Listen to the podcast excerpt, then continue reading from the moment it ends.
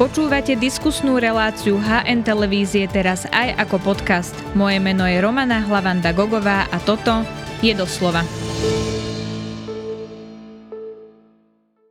Slovensko najbližšie mesiace povedie viceguvernér Národnej banky Ludovit Odor. Poprvýkrát v histórii tak vládu nebudú vytvárať výťazí parlamentných volieb. Kroky prezidentky majú upokojiť situáciu v krajine, ale bude to skutočne tak, to je otázka na politológa Jozefa Lenča. Vítajte v relácii doslova. Ďakujem za pozvanie, pekný deň pre. Pán Lenč, tak um, premiér Heger tvrdí, povedal to dnes v relácii Radia Express, že toto celé, čo teraz aktuálne tu prežívame, sa stalo preto, lebo Peter Pellegrini a Richard Sulík chceli povaliť túto vládu a teda ešte aj to nevynechal, že Igor Matovič sa rozhodol zviať svoju demisiu späť. Môžeme to takto povedať, že tam bol celý ten začiatok problému, alebo je to skôr tak, že tento problém tu máme preto, ako Olano viedlo túto krajinu, alebo potom, ako Eduard Heger viedol túto krajinu?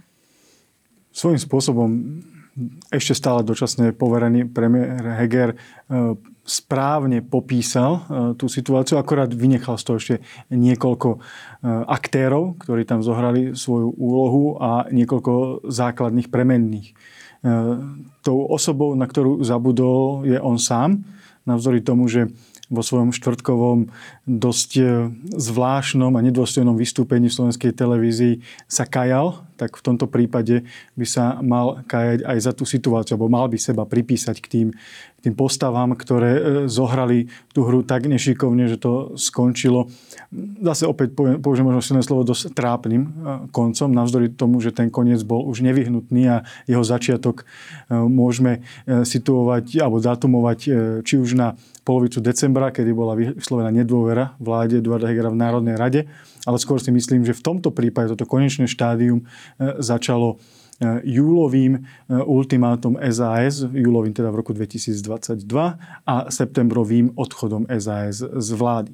Ale celé to samozrejme rámcuje to, akým spôsobom vládna koalícia, na čele ktorej počtom najsilnejším klubom bolo Oľano a akým spôsobom Oľano robilo politiku prostredníctvom e, svojho predsedu, či už v období, keď e, predseda Oľano bol v kresle predsedu vlády, alebo v čase, kedy e, z pozície ministra financí v podstate riadil vládu, pretože a tu je tá osobná zodpovednosť Eduarda Hegera. Eduard Heger nebol schopný alebo ochotný fungovať ako premiér nielen na vonok, to znamená v rámci zahraničnej politiky Slovenskej republiky alebo vystupovania ako častokrát sme mu pripisovali pozíciu hovorca vlády, ale to, že nebol ochotný fungovať ako predseda vlády dovnútra vlády dovnútra koalície. Mm-hmm. Čo o tejto vláde vlastne hovorí to, že minister Vlčan, ktorý vlastne začal celý tento posledný rozpad vlády, teda ako nominant Olano si vybral, že ide tou cestou dotácie 1,4 milióna eur a nie tou cestou ministra a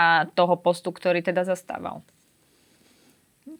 Bolo to pragmatické riešenie, keby som to mal takto zhodnotiť, e, z hľadiska jeho budúcnosti, podnikateľské v tomto prípade. Predpokladám, že politickú budúcnosť e, žiadnu on už e, neplánuje. A opäť istým spôsobom to rámcuje celé pôsobenie Oľana v politike, že to nie je politická strana, ktorá má členskú základňu, v rámci členskej základne si regrutuje stranických, stranické politické elity, následne vytvára štátne politické elity, ktoré riadia štát s vedomím, že majú zodpovednosť za štát, že majú zodpovednosť smerom e, k svojej politickej strane a smerom k svojim voličom, teda k verejnosti. V tomto prípade sú to v drvej väčšine na ulici pozbieraní ľudia, niektorí, ktorí sa zastavia len na bicykli na, na nejakom mítingu, prípadne ľudia, kto, o ktorých niekto povie, že by mohli byť bojovníkmi proti korupcii a nakoniec to v konečnom dôsledku potom dopadne tak, ako to vždy dopadlo v prípade hnutia Oľano. To znamená, že postupne sa poslanecký klub rozpadá, a po väčšine prípadov, alebo nezriedka, aby som nebol veľmi príkry, nezriedka sa tam objavia e, práve aj takéto čierne ovce, ktoré poodhalia nielen to, akým spôsobom funguje politika, aké sú priority niektorých politikov, ale akým spôsobom vlastne funguje politický subjekt, ktorý je postavený dominantne na osobe svojho majiteľa a nie na tom, aby budoval vnútrostranickú demokraciu a zachovával alebo pracoval v zmysle pravidel fungovania demokratických politických strán. Vieme povedať, koho bol minister Vlčan vlastne nominantom? Lebo tak si to hádžu medzi sebou aj premiér Heger, aj Igor Matovič, ale faktom je, že teda bol štátnym tajomníkom za premiéra v tom čase Igora Matoviča, ktorý potom po kritike vtedajšieho ministra pôdohospodárstva si ho zobral na svoj úrad vlády a tam bol jeho poradcom. Ale Igor Matovič zase tvrdí, že Eduard Heger povedal, že vyslovene tohto človeka chce ako ministra pôdohospodárstva. Tak koho je on nominantom? je nominantom Oľano, alebo bol nominantom Oľano a to je, to je podstatné a to by malo byť všade spomínané. Jediným vlastníkom hnutia Oľano je Igor Matovič. Navzdory tomu, že e, sa opakovane snaží Igor Matovič vyviniť z tejto nominácie, navzdory tomu, že sa o to napríklad aj dnes v parlamente pri otázkach novinárov snažil vyviniť predseda poslaneckého klubu Oľano, ktorý v mnohých prípadoch prichádzal až e, veľmi bizarnými kombináciami, kde hovoril, že, že minister je minister a poradca je poradca a to, že si zobral e, bývalý e, premiér Matovič ešte ako premiér pána Vočana za, za poradcu po tom, čo bol odídený z ministerstva pôdohospodárstva prvýkrát, že to je úplne iná situácia, ako keď si Eduard Heger ho vybral ako ministra pôdohospodárstva, o čom tiež sa dá pochybovať, či si ho on vybral, alebo bol mu vybraný. Takže navzdory týmto všetkým zvláštnym kombináciám, ktoré ste popísali aj vo vašej otázke, aby som nezdržiaval jednoznačná odpovede, minister Vočan bol nominant Oľano a jediným e, majiteľom hnutia Oľano je Igor Matovič. Uh-huh. Čo hovoríte na krok prezidentky, ktorá sa teda rozhodla pre úradnícku vládu? Eduard Heger je ponúkol aj nejaké iné možnosti, dokonca, že aj on odíde z eh, premiérskeho kresla, len aby tam ostali jeho ministri. Bolo jedinou možnosťou vymenovanie novej vlády? Jednoznačne áno. Tá situácia, ktorá zišla po 16. decembri, eh, hovorila jedinú, dávala jedinú možnosť eh, pani prezidentke v intenciách toho, ak sa má zbaviť poverenia vláda, ktorej poverenie predlžila v tom čase najskôr ultimatívne do konca januára, či sa dohodnú alebo nedohodnú politické strany na predčasných voľbách a potom po akceptovaní septembrového termínu im vlastne to poverenie dala do konca septembra, respektíve do vymenovania novej vlády. A v momente, keď tá vláda nebola schopná fungovať, alebo ochotná fungovať v tých intenciách, ktoré im prezidentka dala, bola jediná možnosť tá, že vláda bude vymenovaná nová, alebo mhm. teda prezidentka vymenuje novú vládu. Samozrejme, tá nová vláda mohla byť e, poskladaná rôznym spôsobom, takže čisto teoreticky mohla byť poskladaná aj na pôdorise pôvodnej vládnej koalície, pokojne mohla byť poskladaná s tým, že by Eduard Heger bol premiérom a vláda by bola doplnená o ministrov, alebo by bola vláda poskladaná s novým premiérom, so starými ministrami. Ale všetky to, tieto uh, možnosti alebo návrhy uh, Eduarda Hegera boli veľmi zúfalými pokusmi zase opäť ako sa vyviniť z tej situácie, v ktorej sa ocitol. To znamená v situácii, že on ako premiér stratil najskôr dôveru v Národnej rade a jeho vláda a následne stratil dôveru aj pani prezidentky. Uh-huh. Aký bol vlastne Eduard Heger premiér? Bol slabým premiérom a ja si pomôžem citátom, lebo pred dvomi, tromi týždňami pre hospodárske noviny povedal, všetci vravia, prečo som nebuchal do stola, no pretože som ho držal zo spodu. Keby som ho nedržal, spadol by sám. Nakoniec ho Eduard Heger držal a ten stôl spadol sám. Takže z tohto hľadiska to asi najlepšie vypoveda eh, tom, o tom, aký bol, bol eh, premiérom. Istým spôsobom by sa mohlo, dalo parafrázovať eh, E, slova Viktora Černomidina, bývalého ruského premiéra, ktorý povedal, robili sme to najlepšie, ako sme vedeli a dopadlo to ako vždy. V prípade Eduarda Egera to dopadlo tak, ako sa to dalo očakávať z hľadiska toho, akým spôsobom a to sme už tiež sa dnes rozprávali o tom, akým spôsobom pristupoval e, k výkonu premiérskej pozície dovnútra. Či už dovnútra vlády alebo dovnútra koalície. E, ak len držal stôl a počúval a sledoval, ako sa mu vlastne postupne eh, jeho koaliční šéfovia, on sám sa vyjadril, že eh, on počúva to, čo mu povie koaličná rada. To znamená, do akej, keďže on sledoval, ako mu postupne z toho stolu odkrúcajú šroby, tak nebolo prekvapujúce, že ten stôl navzdory tomu, že ho do spodu držal, ak prišiel o všetky štyri nohy, musel spadnúť. Uh-huh.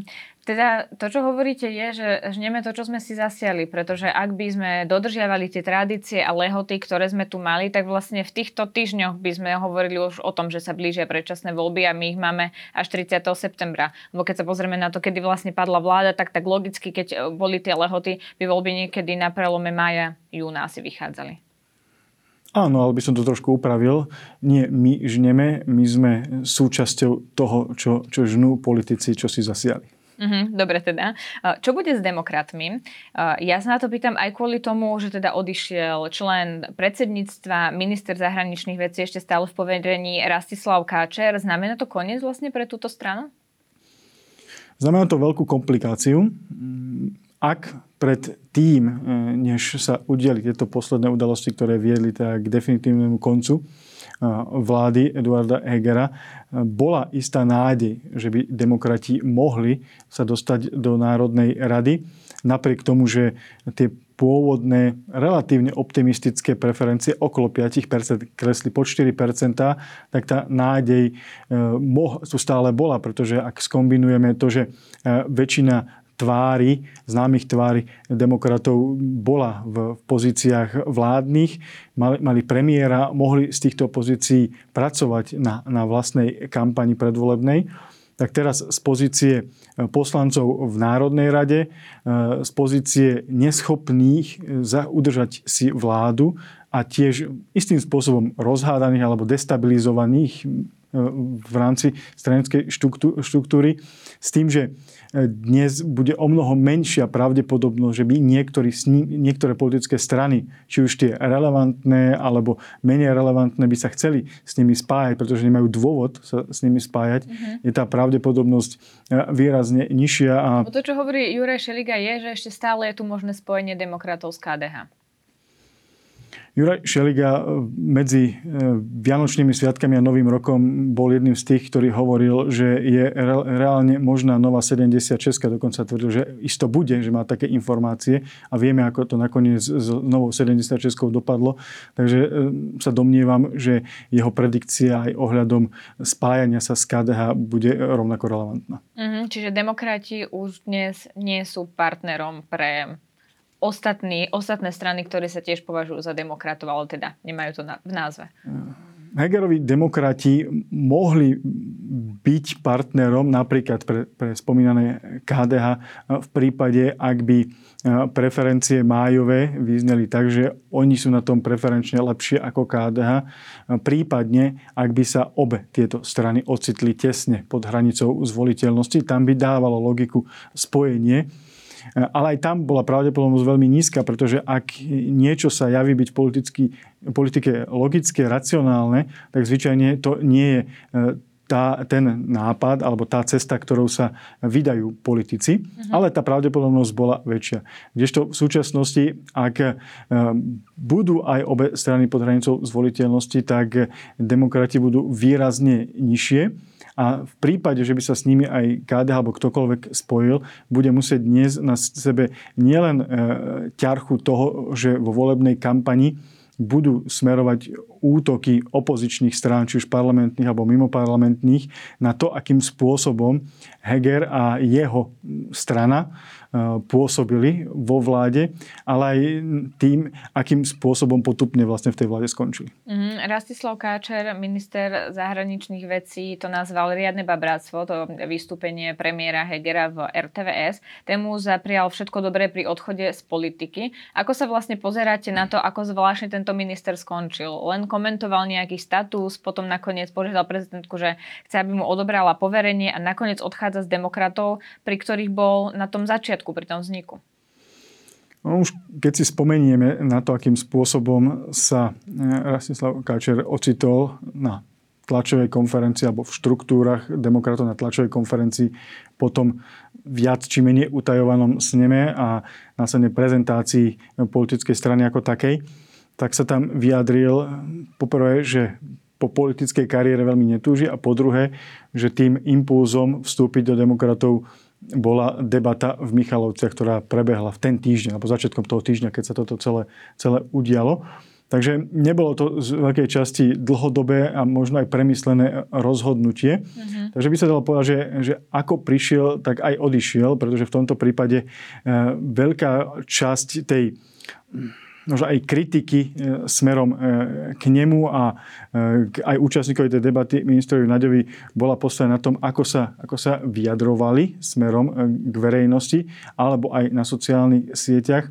A žiaľ, navzdory tomu, že Rastislav Káčer z pozície ministra zahraničných vecí a odborníka na zahraničnú politiku bol človekom na správnom mieste, tak si nemyslím, že veľmi správne odhadol e, silu sociálnych sietí a dopady výrokov na sociálnych sieťach, najmä čo sa týka politickej kariéry jeho a v tomto prípade aj kariéry Eduarda Hegera, pretože e, to pomenovanie, že to bolo babráctvo, bude určite leitmotívom proti kampane konkurentov, demokratov a ten výsledok, ako to dopadlo s demokratmi vo vláde, do veľkej miery práve toto slovo bude symbolizovať. Čiže keď to písal, podľa vás nebol už jednou nohou na odchode, ale keď si uvedomil, ako to vyznelo, tak si uvedomil, že treba odísť z politiky? Nevidím do, do jeho hlavy a ne, nebol som a nie som s ním v kontakte tak, aby som mohol povedať, alebo vedel povedať, kedy e, k tomu, e, k tomu rozhodnutiu došlo. Ale myslím si, poznajúc teda istým spôsobom tú, tú politickú a diplomatickú kariéru e, Rastislava Káčera, že ak už niečo takéto napísal, tak myslím si, že už v tom čase bol aj rozhodnutý, že v tomto projekte ďalej pokračovať nebude. Obzvlášť, keď sa zase zopakujem to, čo som povedal pred chvíľkou, eh, ten vstup k demokratom bol vlastne výsledkom určitej akcie uh-huh. a to presvedčenie byť v politike nebolo také neuchvejné, povedzme si, ako v prípade niektorých, ktorí v demokratoch sú alebo k ním prišli a vidia v v držaní sa v politike zubami nechtami jediný dôvod svojej zatiaľ spoločenskej existencie. Uh-huh. Čo hovoríte na to, koho vybrala prezidentka Zuzana Čaputová, aby viedol túto krajinu? Bude to teda, ako som na začiatku hovorila, viceguvernér MBS uh, Ľudovit Odor. Uh, je to dobrá voľba? Myslím si, že z tých možností, ktoré nepoznáme, ale ktoré, o ktorých by sme mohli špekulovať, to bola najrozumnejšia, asi aj najlepšia voľba, e, pretože práve to obdobie, e, na ktoré bude táto vláda ustanovená, dôvody, prečo bude, prečo bude ustanovená, aký je jej zmysel, si myslím, že ak jej šéfuje pragmatický ekonóm, človek z Národnej banky, nie z prostredia politických strán, ale súčasne človek, ktorý vďaka svojej kariére ovláda a pozná fungovanie inštitúcií, najmä v rovine exekutívy, teda fungovania vlády, že je to práve ten človek, ktorý by túto pozíciu mal vykonávať. Možno by bolo v tomto prípade možné ešte uvažovať o niektorých bývalých politikoch alebo političkách, ktoré mali skúsenosti s fungovaním vlády. Ale tam by mohlo v prípade, alebo v tej vláde škodiť to, že by boli priamo spájani s politickými stranami, ktorých súčasťou boli, keď v politike pôsobili, kdežto v prípade Ľudovita Odora to, to nie je a tam skôr rezonuje jeho vzdelanie a jeho pôsobenie. Ale niektorí politici už samozrejme upozorňujú na to, koho bol poradcom. Uh, dokonca niektorí politici hovoria aj o tom, že jeho škola bola na, uh, napojená na Sorošovskú nadáciu a podobné už narratívy sa samozrejme objavujú na niektorom tom strane politického spektra. Čudujete sa, že toho, do toho Ludovit Odor išiel práve preto, aká vie byť tá uh, politika nechutná? Keďže som ho označil nie len ja za, za pragmatického človeka, tak si myslím, že si to pragmaticky zvážil a on to s veľkou pravdepodobnosťou za chybu nepovažuje. Ja osobne si tiež nemyslím, že to bude chyba najmä v situácii, ak na teraz opustíme tú, e, tú, to depresívne vnímanie slovenskej politiky a nebudeme uvažovať hneď v intenciách, že to zle dopadne. V prípade, že to dopadne dobre, to pôsobenie tej vlády neutrálne, tak to môže dokonca byť aj na prospech jeho, jeho budúcej kariéry. Mm-hmm, takže má táto nová úradnícka vláda šancu stabilizovať spoločnosť, lebo to bolo to, čo Zuzana Čaputová hovorila, potrebujeme stabilizovať, potrebujeme sa zbaviť toho chaosu, čiže toto sa tejto vláde môže podariť? Podariť sa jej to môže. E, paradoxne jej v tom môžu pomôcť e, niektoré udalosti, ktoré sa budú, respektíve nebudú diať, ale bude to mať samozrejme veľmi ťažké. Začnem tým, prečo to bude mať ťažké. E, ťažké to bude mať najmä z toho dôvodu, že všetky politické strany, najmä tie, ktoré, ktorým je populizmus veľmi blízky, budú na túto vládu jednoznačne útočiť, napríklad aj prostredníctvom konšpirácií, ktoré ste naznačili v predchádzajúcej otázke. Ťažké to budú mať preto, že pôsobiť budú práve v čase, e, kedy začne a bude vrcholiť e, predvolebná kampaň. Predvolebná kampaň zvykne byť veľmi drsná a nevyberaná a hľadá si e, rôzne ľahké ciele alebo ciele, na ktoré môže útočiť a v tomto prípade vláda ktorá nevzýšla na základe dohod a rokovaní stran v parlamente, ale bola vytvorená e, v prezidentskom paláci a bola, povedzme, možno aj prekonzultovaná s niektorými politikmi, e, bude práve týmto spôsobom e, ľahko atakovateľná. Na druhej strane, čo môže pomôcť tej vláde, je to, že okrem júnovej schôdze, nás zatiaľ nečakajú ďalšie schôdze. Môžu byť samozrejme mimoriadne schôdze počas, počas leta, ale nemyslím si, že by e, politické strany e, chceli sa zaťažovať e, vo volebnej kampane tým, že sa budú účastniť týchto mimoriadných rokovaní. Môže sa stať nejaká mimoriadná situácia, samozrejme, či už v Slovenskej republike, alebo v rámci Európskej únie, alebo na našich hraniciach. Nesmiem zabúdať, že na Ukrajine je stále vojna ktoré to samozrejme môžu stiažiť. Ale nebude zasadať parlament, tým pádom tá vláda bude môcť vykonávať svoje exekutívne e, kompetencie e, počas leta, pripravovať napríklad e, štátny rozpočet na rok 2024 a najmä svojim... Čiže ukončovať procesy, začínať procesy, ale už nie prichádzať so svojimi návrhmi do parlamentu a tam začať ten politický boj to už v podstate nebude možné, ak to nebude mimoriadne potrebné, samozrejme. Ale nemyslím si, že by to bolo rozumné do, to, do tohto ísť. Najmä v situácii, povedzme, ak by e, na júnovej schôdzi, kde s veľkou pravdepodobnosťou nová vláda predloží svoje programové vyhlásenie vlády, nebola vyslovená dôvera tejto vlády, takže nie je vôbec potrebné s niečím do parlamentu prichádzať, keď viete, že v parlamente nemá, nemáte dôveru.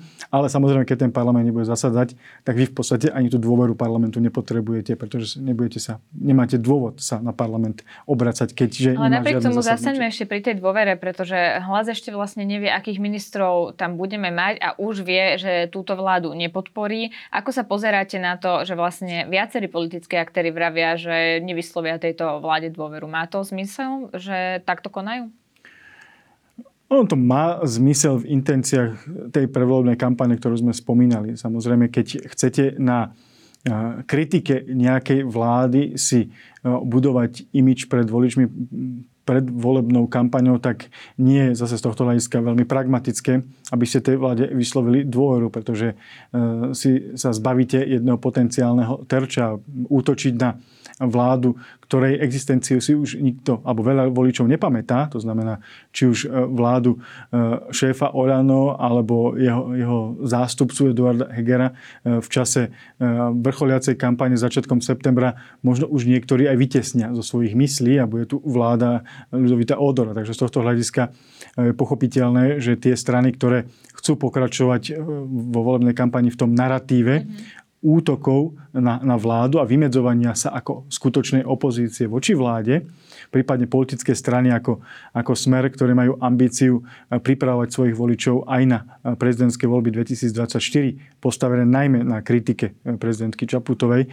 rozhodne nebudú tejto vláde dávať alebo prejavovať dôveru, pretože by tým pádom si sa zbavili tej možnosti ju, ju kritizovať. Prípadne by dopadli ako opakovane sa to stáva strane hlas, ktorú ste spomenuli v otázke, že na jednej strane hovoria jedno a na druhej strane konajú druhé. Tu nesmieme zabúdať na to, že hlas vyzýval niekoľkokrát pani prezidentku, aby vymenovala, eh, alebo vymenovala novú vládu Áno. a následne hneď kritizujú to, aká tá vláda je, alebo že vôbec je, prípadne sa hneď vymedzujú voči tomu, že jej nevyslovia dôveru, čo samozrejme znižuje dôveryhodnosť vyjadrení tej politickej strany. Nepoznáme mená ministrov, aj keď sa o nejakých tých menách samozrejme už šuška a špekuluje. Prezidentka Zuzana Čaputová povedala, že najprv to bude oznamovať jednotlivým politickým lídrom a potom až verejnosti. Je toto správny krok, že ľudia sa to dozvedia až neskôr, lebo už sme tu mali nejaké návrhy na ministrov aj v minulosti a nakoniec sa zistilo, že toto úplne nie sú vhodní kandidáti, keď sa médiá pozreli na ich minulosť. Tak nemali by sme tie mená poznať čo najskôr? Myslím si, že, že je zbytočné uh, tieto veci utajovať, ak tie mená sú známe. Ak aj nie sú uh, známe všetky, respektíve ak ešte nie sú potvrdené súhlasy všetkých, uh, tak minimálne aj pre to upokojovanie situácie, pretože ak ide e, pani prezidentke o stabilitu e, Slovenskej republiky a teda vlády, ak jej ide o zvyšovanie dôveryhodnosti, tej e, dôveryhodnosti smerom k vláde ako inštitúcii politického systému, tak by bolo na mieste postupne zverejňovať mená tých, ktorých si predstavuje ona, aby boli nominovaní do, do vlády, pretože zase aby sme zachovali ústavné kompetencie, tak prezidentka E, vyberá premiéra a premiér si nominuje svojich ministrov, takže by bolo by dobré vedieť, do akej miery je práve e, pravdepodobný, alebo teda už dnes e, potvrdený pre, premiér budúcej vlády stotožnený s tými nomináciami, ktoré predloží pani prezidentke. Takže z tohto hľadiska si myslím, že on by už mal vystupovať o mnoho aktívnejšie, mal by, myslím si, dávať aj rozhovory pre médiá a minimálne by mal sa vyjadrovať k tým menám e, potenciálnych ministrov alebo ministeriek, ktoré sa už objavujú v médiách alebo ktorí už potvrdili to, že boli oslovení s touto ponukou. No, kto to potvrdil je napríklad e, Ivan Šimko. On by teda mal byť ministrom vnútra pre médiá, to už potvrdil. Vy sa aj poznáte, pretože on bol vašim učiteľom. Ako sa pozeráte na to, že on by mal byť ministrom vnútra? On teda už aj v minulosti bol minister vnútra, nie je mu táto pozícia cudzia. Začnem tým, čím ste skončili. Ja si myslím osobne, že a už som to spomenul v jednej predchádzajúcej odpovedi, že by bolo dobré, keby súčasťou tej vlády boli aj ľudia, ktorí majú e, skúsenosti z politiky a súčasne e, nie sú zašpinení zo svojho pôsobenia v politike. Týmto spôsobom môžete posilniť dôveru ľudí vo, vo vládu, a to z toho hľadiska, že zoberiete tromf e, z rukáva tým politikom, ku ktorým môžeme zaradiť aj Eduarda Hegera, ktorí hovorili, že nová vláda bude horšia než tá predchádzajúca, pretože to budú ľudia, ktorí nebudú mať skúsenosti, ktorí nebudú vedieť, ako ministerstvo funguje. Z toho hľadiska je dobré, ak sa tam objavia e, skúsení politici alebo političky, ľudia, ktorí pôsobili nejakým spôsobom e, v rámci e, fungovania rezortov na iných pozíciách, alebo o nich vieme dlhodobo, že sa k danej problematike vyjadrujú a majú skúsenosti. Takže z tohto hľadiska si myslím, že nominácia Ivana Šimka, nielen preto, že, že ma učil pred 25 rokmi, je veľmi, veľmi dobrá. Uh-huh. Ako do tohto celého vstupuje uh, to rozhodovanie Zuzany Čaputovej, či bude pokračovať uh, a bude uh, opätovne kandidovať. Ona mala v niektorých týchto dňoch oznámiť svoju kandidatúru. Myslíte si, že to opäť prehodnocuje, že toto svoje rozhodnutie presunula na niekoľko týždňov? Lebo asi by nebolo vhodné, aby to napríklad dneska ona oznamovala, keď žijeme úplne inú situáciu. Uh, myslíte si teda, že to odložila a že to opätovne prehodnocuje?